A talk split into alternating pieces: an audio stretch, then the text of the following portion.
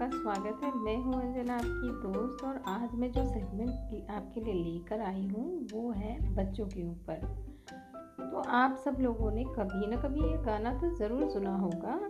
लकड़ी की काटी काटी पे घोड़ा, घोड़े के दुम पे जो मारा हथौड़ा दौड़ा दौड़ा दौड़ा, घोड़ा तुम उठा के दौड़ा।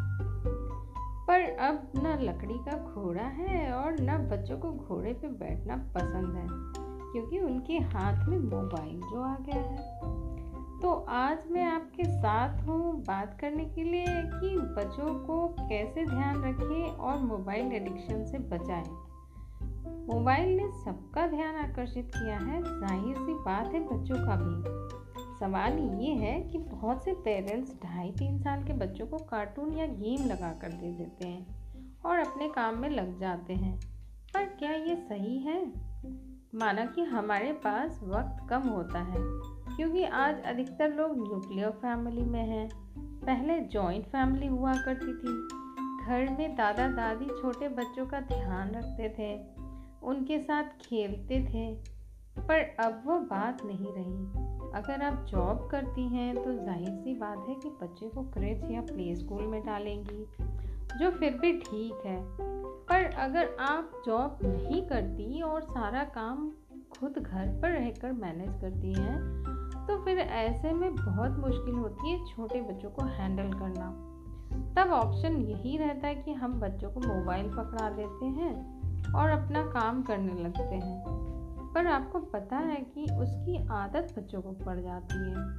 जिसे छुड़ाने में बहुत मुश्किल होती है। फिर क्या होता है? आपका बच्चा जिद्दी हो जाता है और चिड़चिड़ा हो जाता है। आपसे हर बात पर मोबाइल की जिद करने लगता है। खाने के लिए, सोने के लिए, उसके हाथ में मोबाइल चाहिए।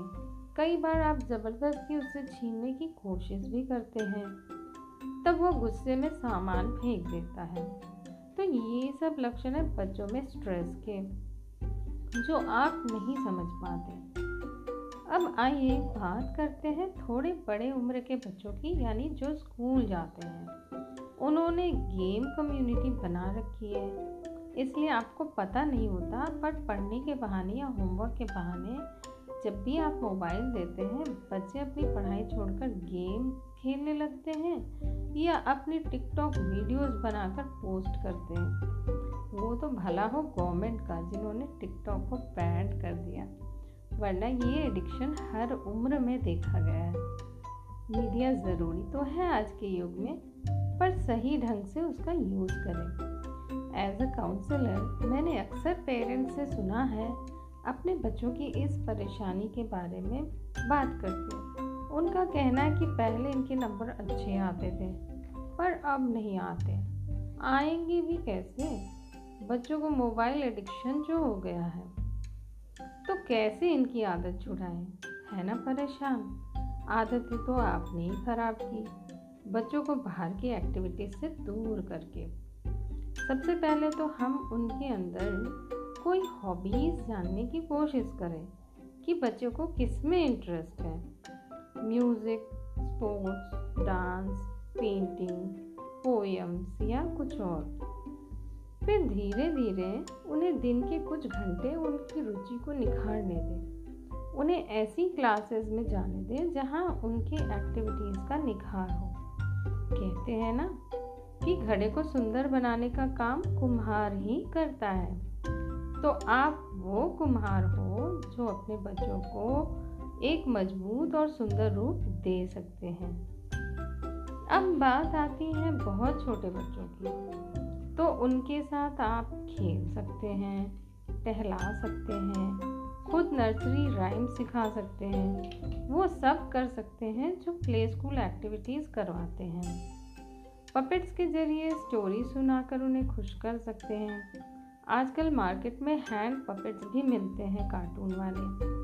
या फिर आप घर पर ही कुछ क्रिएटिविटी लाकर बनाएँ, खुद से ऐसे छोटे छोटे पपेट्स और बच्चों को उनके साथ खेलने के लिए प्रोत्साहित करें या स्टोरीज सुनाएँ। बच्चों को कलर डैबिंग भी बहुत पसंद है तो आप पेपर में कलर डैबिंग करा सकते हैं और फिर उस, उनके आर्ट को स्टिक कर दे रूम में, जिससे उन्हें बहुत ही अच्छा लगेगा और प्रोत्साहन मिलेगी।